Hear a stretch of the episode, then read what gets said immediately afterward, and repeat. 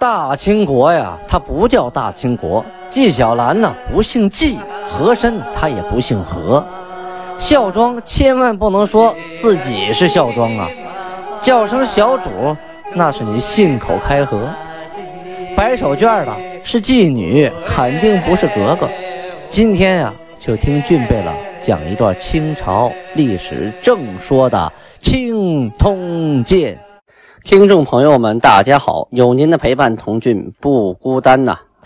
上一次呢，我们讲到清太宗天聪五年农历的辛未年，公元一六三一年正月啊。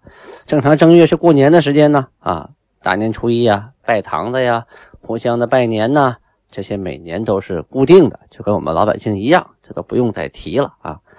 啊，我单单讲了正月初八啊，给红衣大炮命名这个事儿。啊，然后命令童养性为汉军的啊总统领，负责汉军所有的事情啊，就是总理大臣。同时呢，呃，年过了正月十五了啊，年过差不多了，这过年的事啊都差不多，该来拜的拜，该来送礼的送礼，各个小国都过来了，各个部落也都过来了。咱们就说大事啊，说不平常的事。二十五日的档案记载呀，说这一天皇太极呀。过了年啊，心情好，没什么事儿，带着几个人啊，背着手溜溜达达的去了文馆啊。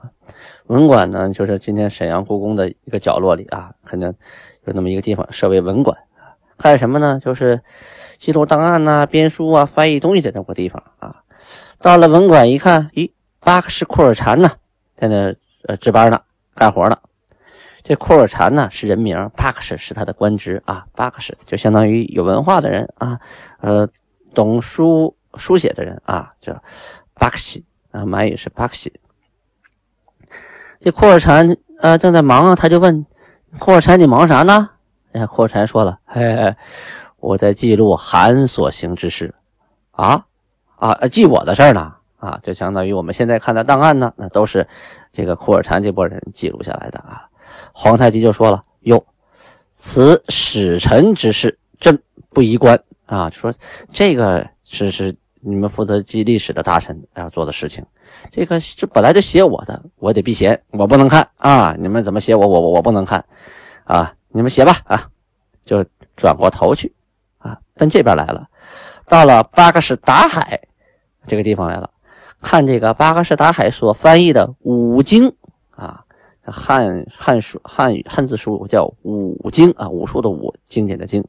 再翻开就看一页一页的，它翻译成满文了就好懂多了。你说那个汉字啊，全是古文，你翻译半天，还那字写的，这一般人读不懂啊。就算是皇太极，他懂汉字，他也水平也没到，造诣没到那么深。他翻译成满文就不一样了，一读就明白呀啊！正好这一段里头写的什么呢？写的是。昔良将之用兵，有愧单辽者，啊，使投之于河，与士卒同饮。这个我先翻译一下这一段吧。啊，是说呀，五经里说说过去啊，有良将，就是很好的将军啊，他用兵，他怎么用兵呢？有人送他呀一壶酒，他说了我不喝，说到河里啊。啊，那些人晕了，到河里，然后呢，他命所有的士兵列队站到河边，一人拿个杯子啊，或者饮水器具，拿个瓢，哎喝一块喝，士士兵就跟你一块喝吧。你看，就得跟大家一块喝这个被酒啊啊倒入的河水。夫一丹之疗，不能为一河之水，而。三军之士，思为效命者，以自卫之及己也。啊，这这句话什么意思呢？是说呀，这个一丹之疗啊，这个疗啊，就是就是酒啊，就是浊酒啊。江南有个辽糟啊，就是江米酒啊，这个意思。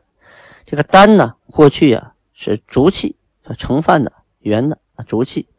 这个丹似。胡浆就是形容啊啊，给这个呃部队送去粮食啊，送去酒，就是犒劳军士啊。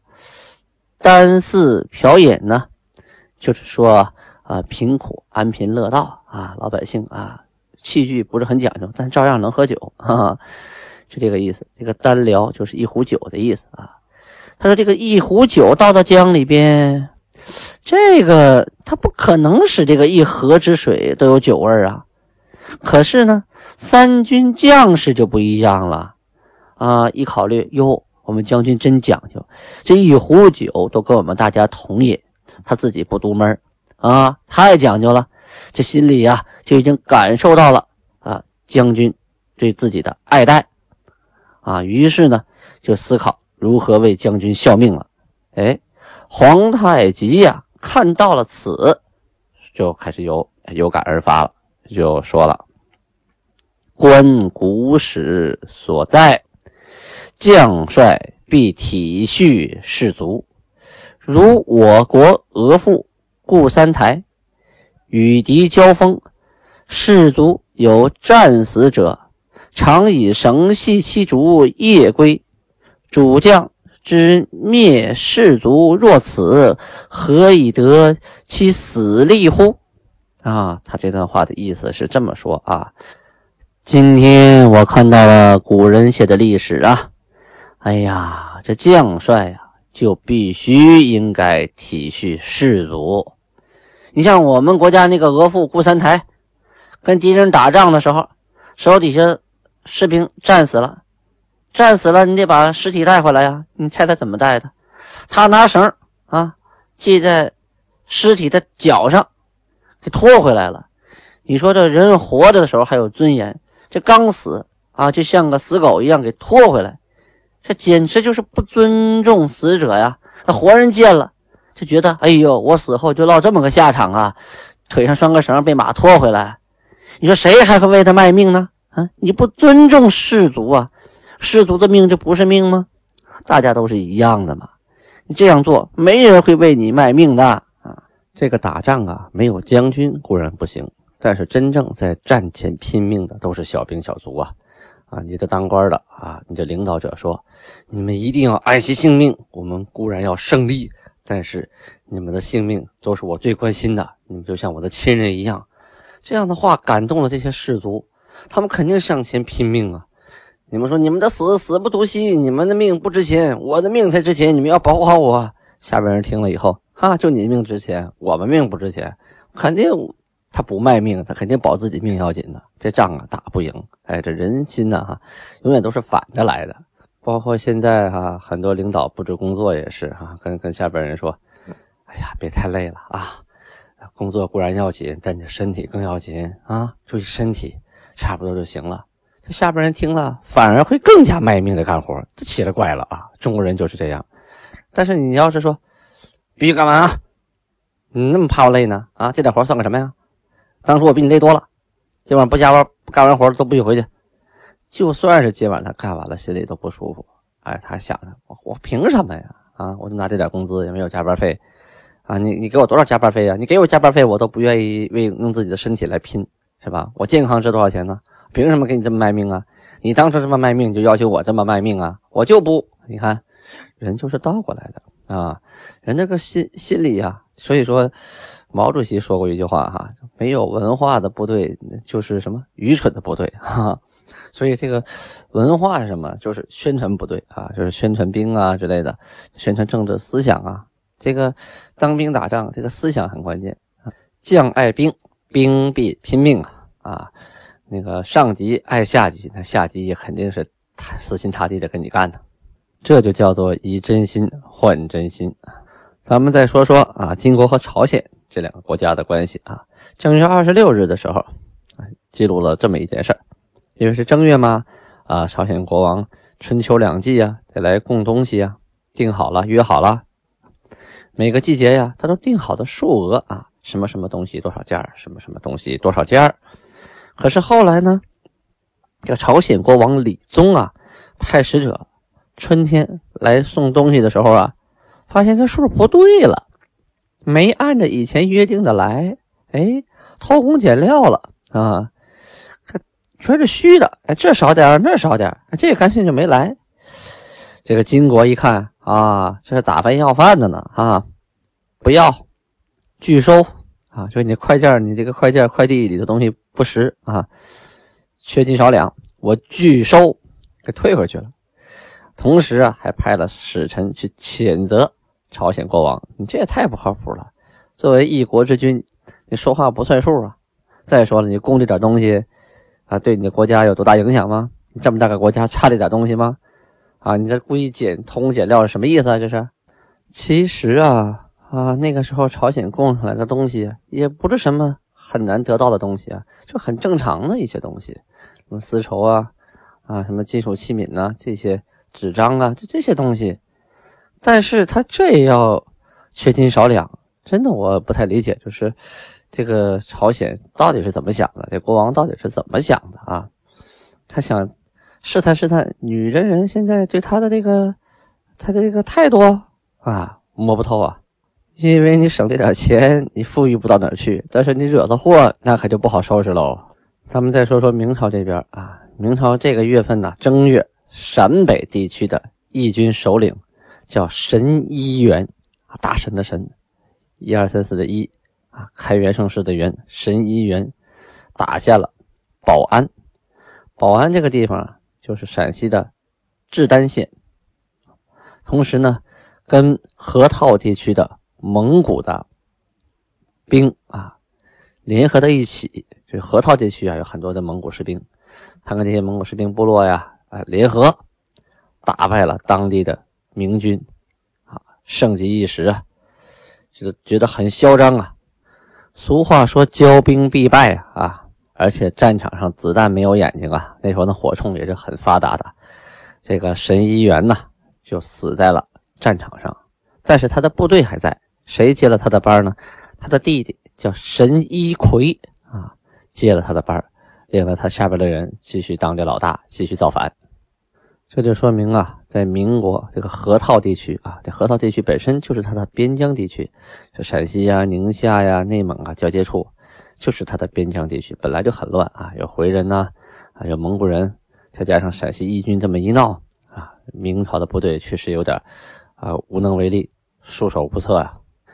转眼间呢，进了农历的二月份啊，二月二提龙头嘛啊，二月份，二月份呢就是阳历的三月份啊，金国呀开始严格的整顿部队了啊，他要严持守边的军令，就是说把军令啊规划的很细致，然后下发到啊守边的地区，就是边疆地区。以前的军令啊，是说，凡是啊望见边外敌人的啊，你看见敌人来了，你就举烽燧，就是说点火放烟啊。敌人底边约百人者，悬一席，鸣一炮啊，就悬挂起一个席子啊，或者是一个旗子啊，都行，悬起来一个啊，要鸣一炮，这说明这边来了一百人。来了二三百人呢，选两席，鸣两炮啊。旁边人听到了啊，来了二三百。来五百人呢，选三席，鸣三炮啊。听着，咚咚咚啊，这这方来了五百来人。要是来了一千人呢，就选五席，鸣五炮。看哟，对方来一千人，咚咚咚咚咚啊，老远的地方就数一二三四五，一千人。我们这两个台的人凑起来才五百，不够数啊！赶快旁边叫叫援兵，这样。要是来了一万人，则悬七席，炮声不绝呀，就是你要多少炮弹你就打多少炮弹吧，你就别停了啊！但那时候是信炮啊，就往天上打的啊。当然，你如果你有火炮往对方敌人阵地打，那你就继续放呗，是吧？来一万人，你还合计什么呀？有多少炮你就放多少炮吧，等着别人打过来了，炮弹就归人家了啊。所以说，来一万人就挂七席啊，七个席子，然后炮声不绝，咚咚咚咚咚咚就打起来了。旁边一听，哎呦，这是来了一万来人呐，赶紧去帮忙，想都不用想啊，而且要络绎来报，就是派啊快马，赶紧的，不停的。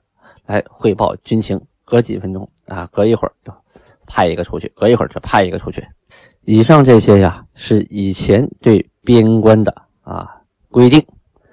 呃，到了这一年天聪五年二月份啊，重新又规定了，说守边的诸臣要严查逃人，勿许台军容隐。是说呀，守边关的这些当官的啊，你们要仔细的盘查有没有要逃跑的人啊，不许台军呢把他们窝藏起来。台军就守边台的这些啊士兵啊，你你把这个要逃跑的金国人你给藏起来了，那不行。嗯，凡是逃只四五人者，就是跑了四五个的啊，令管敦台官率兵追之。就是管这个台子的小官，就跑了四五个啊，从你这跑出四五个，你就带你的人去追。即申报各将领，如隐匿不报，鞭一百。同时你追，你还得派个人去告诉啊上级将领，你要是隐藏着不告这个事儿，啊没追回来或者怎么怎么着的，回来打你一百鞭子。逃至二三十人者啊，这要是逃了二三十个这么多。那你不好抓呀，一分散开，你你没法找啊，需要沿途传报，就是整个这一道上啊，他你要挨个都告诉了旁边的边台，他们往哪边跑了啊，都要按着方向都要汇报。若乘马走者，所逃出地方台军举岁勿绝，就是说你守的这个边台啊，有一队人骑着马跑了，你就要放。烽烟啊，狼烟咕嘟咕嘟的冒起来了，大黑烟朝天了，而且不能让这个烟停了，一直放，直到这人追回来为止啊，或者有令说停了再说。这样的话呢，啊，旁边人都知道，哦，这有烟，有一队人马骑马从这跑了啊。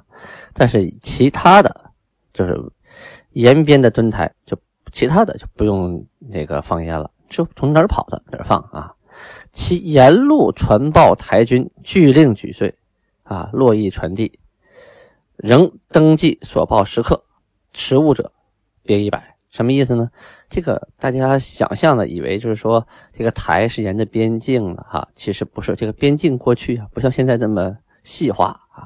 边境啊，它不是一条线，它是一个断面，一个带啊，一个带地区。所以呢，比如说你从这儿跑出去，往北边跑，北边就是对方是蒙古的边界了。好，但是呢，你跑的过程当中，你还会路过好几个边台，啊，这边台是纵深发展的，啊，它一层一层一层一层的，所以在你跑的时候呢，经过第一个边台的时候，啊，然后就有边台人放烟了，然后派出一个人回去向上级汇报，说什么时候什么刻啊，几时几刻跑出一个人，跑出几个人骑马，当他然后你放了烟。你跑到第二个边台呢？第二个边台也放烟，同时也派个人回来告诉几时几刻这马骑到哪儿了，骑到我们这儿了啊，去报告，就这么络绎不绝的，后边就会登记这人骑着马在什么时间跑到哪儿，什么时间跑到哪儿，大家就知道他的路线是如何，跑的累不累，什么时候该歇人，什么时候该歇马了啊，这样就好抓好逮。同时规定啊，谁要是报晚了，或者是报错了时辰，打鞭子一百啊，一报错了，后边人追击的时候就没有依据了。那追的白费劲儿，或者逮不着，白跑一趟，那就是你的原因，所以鞭打一百。啊，这招哈还真的是，我感觉中国在南斯拉夫捕获美国的那个 侦察机时候好像用过哈。啊，就是这个美国的这个隐形飞机你根本打不着，那怎么办呢？于是啊，就在那个美国机场上安插上这个间谍，你这飞机一起飞，这边就给给信儿了，然后南斯拉夫这边呢就。就等飞机飞过来啊，就是计算时间，根据你飞机的速度啊，到这来大概是几点到几点？好，在这个时间内，我布出一个火力网，往天空上齐放，就等于一条鱼钻到网里边了，怎么都能把你打下来。只要你按那个速度飞到这个区域内，你就跑不掉。哈哈，那这招确实是中国人想出来的招啊，他和皇太极这招啊有异曲同工之处啊。这个军令的下达呀。同时也反映了金国的一个问题，就是说呢，不断的会有间谍啊逃出边外，同时呢，还会有一些金国已经投降的啊汉民，或者是说不想在这儿待下去的女真平民，想逃往外地啊，或者是一些想私自经商做买卖的啊，从边从边疆逃出去，这样人都是大有人在的，这种事情普遍存在了才会。下这个法令，这个法令永远都是在事实发生啊，普遍事实发生之后才会制定的。假设一年就一两个人逃出去，那犯不上为他制定个法律，对吧？说明这事情哎，确实很多了，不制定法律不行了，哎，没法管了，这才下达了这么详细的令条。从侧面也反映出啊，金国的社会啊，有很多不稳定的因素啊，这个不断有人外逃，这也是因素之一呀。二月份的时候啊，派出去征剿瓦尔喀的金军部队啊，从宁古塔那个地方。派人回来报信儿，宁古塔呀，就是今天牡丹江下边的宁安县啊。宁古塔，这个宁古塔呀，在电视剧里常说啊，发配到宁古塔怎么怎么着。这个地方就属于是胡尔哈部啊，胡尔哈地区。然后这个瓦尔喀呀，比胡尔哈还要远啊，属于是现在的俄罗斯地区了，就是黑龙江中下游往北边走啊，是那边。俄罗斯那一片，他到了，回到了三江平原，回到了牡丹江宁古塔呀，赶紧就是派人回来骑快马报个信儿，说这个征瓦尔喀的部队呀，啊，成功了，胜利了，俘获了男子啊一千二百九十名，你看数很精确哈，一千二百九十名，妇女呢一千二百八十四口，同时幼丁，幼丁就是。没成年不够壮年的啊，六百零三名，同时还缴获了人参呐、皮子呀，特别特别的多。其实这个瓦尔卡和胡尔哈这个地区啊，都是原来女真人啊居住的地区，包括满洲啊这个词，现在我们说满满族怎么来的？它就是满洲这个词。满洲嘛，我第一第一讲第一课啊，第一天就说满洲这个州。和什么大洋洲、苏州、扬州都没一毛钱关系，它就是满语呀，满族的音译，而满族啊就是个地名，这地名在哪儿啊？就在今天的俄罗斯啊，他可不在长白山，他更不在吉林的敦化啊，他在俄罗斯地区，就是那个时候的啊瓦尔喀布啊，就生活在那个地区。这个呢，以后我们还会详细的讲，因为在金国的时期啊，东北平原出现了一段时间的真空。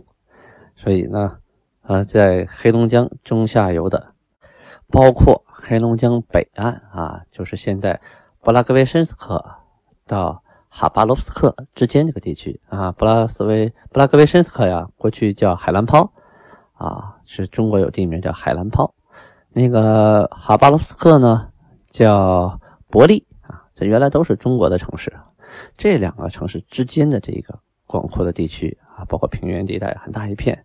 还有山区，这都是女真人世世代代居住的地方，所以呢，派兵去那边啊，裸回的这个女真人呢，他语言上没有任何的差异，就是说，他们的文化和他们的那个科技啊，生产力相对要落后，还是以渔猎为主，也皆有农业，但是，在这一地区的人呢，他毕竟是女真人啊，就是老家。从老家往回带人，他首先从语言、生活习惯上没有什么差异，很好沟通，很好交流，不需要翻译。你数人数，你问你家都孩子多大了，一说就明白。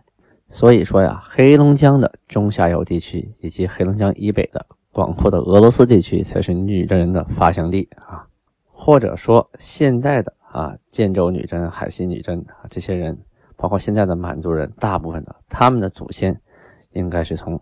啊，那一地区发现过来的，因为原来东北的土著啊，都随着完颜阿骨打南迁了啊。那个时候女真人甚少，都集中起来都去打仗去了啊，都迁到南方了。后来都打散了，也就没回得来。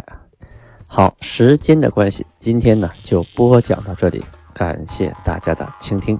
阿布拉班尼哈，快到班金节了啊，继续放我创作的这首《班金无春》吧啊，意思就是班金节之歌。满语呢，管歌曲叫《无春》。